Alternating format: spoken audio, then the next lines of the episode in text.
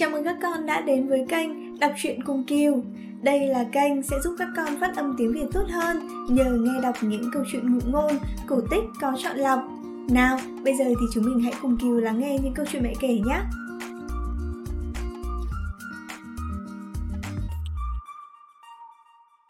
Ngày hôm nay thì chúng mình sẽ cùng nhau đọc câu chuyện Chuột thành phố và chuột nông thôn nhé.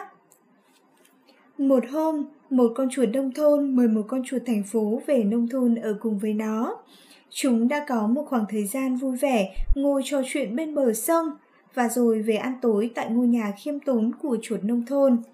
Thức ăn có phần đơn giản, quả hạch, quả mọng và vỏ bắp ngô, những thứ đã được chuột nông thôn cẩn thận thu gom từ đồng về nhà. Chuột thành thị không lấy làm ấn tượng.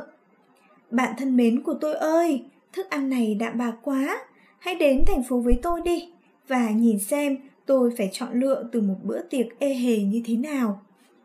Chuột nông thôn có phần khó chịu vì thái độ bạc bẽo của chuột thành phố, nhưng nó không nói gì và hai con chuột lên đường đến thành phố.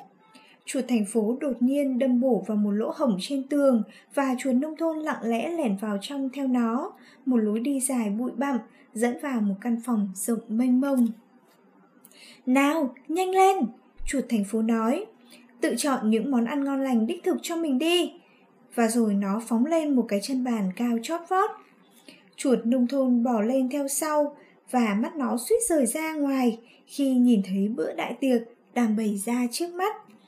Có một miếng phô mát khổng lồ, một bát quả hạch ngon lành, những quả vả và quả táo bóng loáng, một ổ bánh mì mới nướng thơm ngon và còn nhiều nhiều món nữa.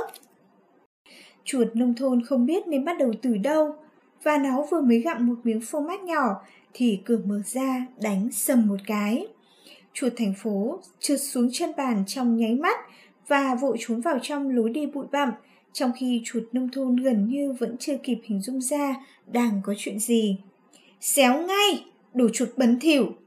Và một bàn tay người rất to lù lù hạ xuống phía chuột nông thôn, Ré lên sợ hãi, chuột nông thôn lao xuống chân bàn và phóng theo sau chuột thành phố. tìm đập thình thịch, chuột nông thôn nói với bạn mình. Tôi rất lấy làm tiếc, nhưng tôi nghĩ rằng bất chấp hết thảy những sự giàu có ê hề ở thành phố, tôi vẫn thích lối sống đơn giản nhưng vô cùng an toàn của mình hơn.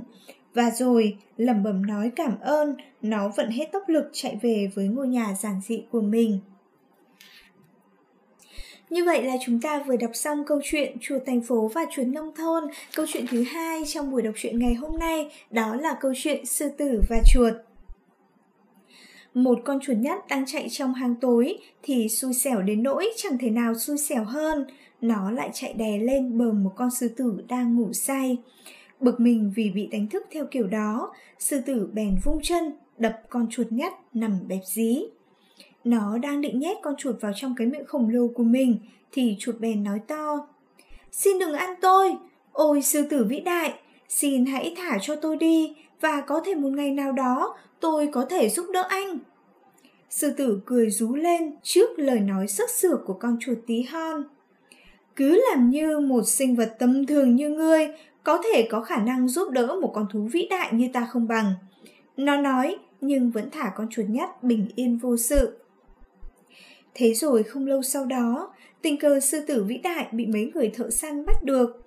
Bọn họ bèn lấy dây thừng trói gô sư tử lại, rồi sau đó bỏ đi kiếm xe ngựa để chở sư tử về làng. Sư tử vô cùng tức tối và gầm gào giận dữ. Tiếng nó vang vọng trong khu rừng và lọt vào tai chuột nhắt. Lúc này đang nằm trong cái ổ ấm áp của mình. Chuột nhắt nhận ra giọng sư tử và ngay lập tức chạy tới xem có chuyện gì. Nó nhìn sư tử đang bất lực nằm trên mặt đất và nói Nếu anh cho phép, sư tử vĩ đại ạ, à, tôi có thể giúp anh. Sư tử chỉ nhìn nó vẻ không tin. Làm sao một sinh vật tí hon như ngươi có thể giúp đỡ được ta chứ?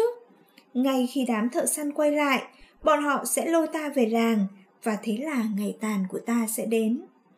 Im lặng nào, chuột nói, và để mặc tôi làm việc tôi cần làm và chuột nhảy lên đôi vai khổng lồ của con sư tử to lớn, bắt đầu gặp những sợi dây thừng đang trói chặt thân hình vĩ đại của sư tử.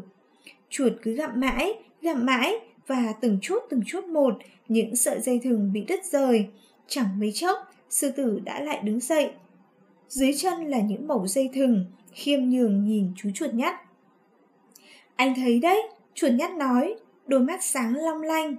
Đôi khi, ngay cả những kẻ vĩ đại cũng cần sự giúp đỡ từ những người tầm thường. Như vậy là ngày hôm nay thì chúng ta đã được lắng nghe hai câu chuyện chuột thành phố và chuột nông thôn và câu chuyện thứ hai đó là câu chuyện sư tử và chuột. Hy vọng rằng các con sẽ thích hai câu chuyện trong buổi đọc truyện ngày hôm nay nhé. Xin chào và hẹn gặp lại các con ở những buổi đọc tiếp theo. Bye bye.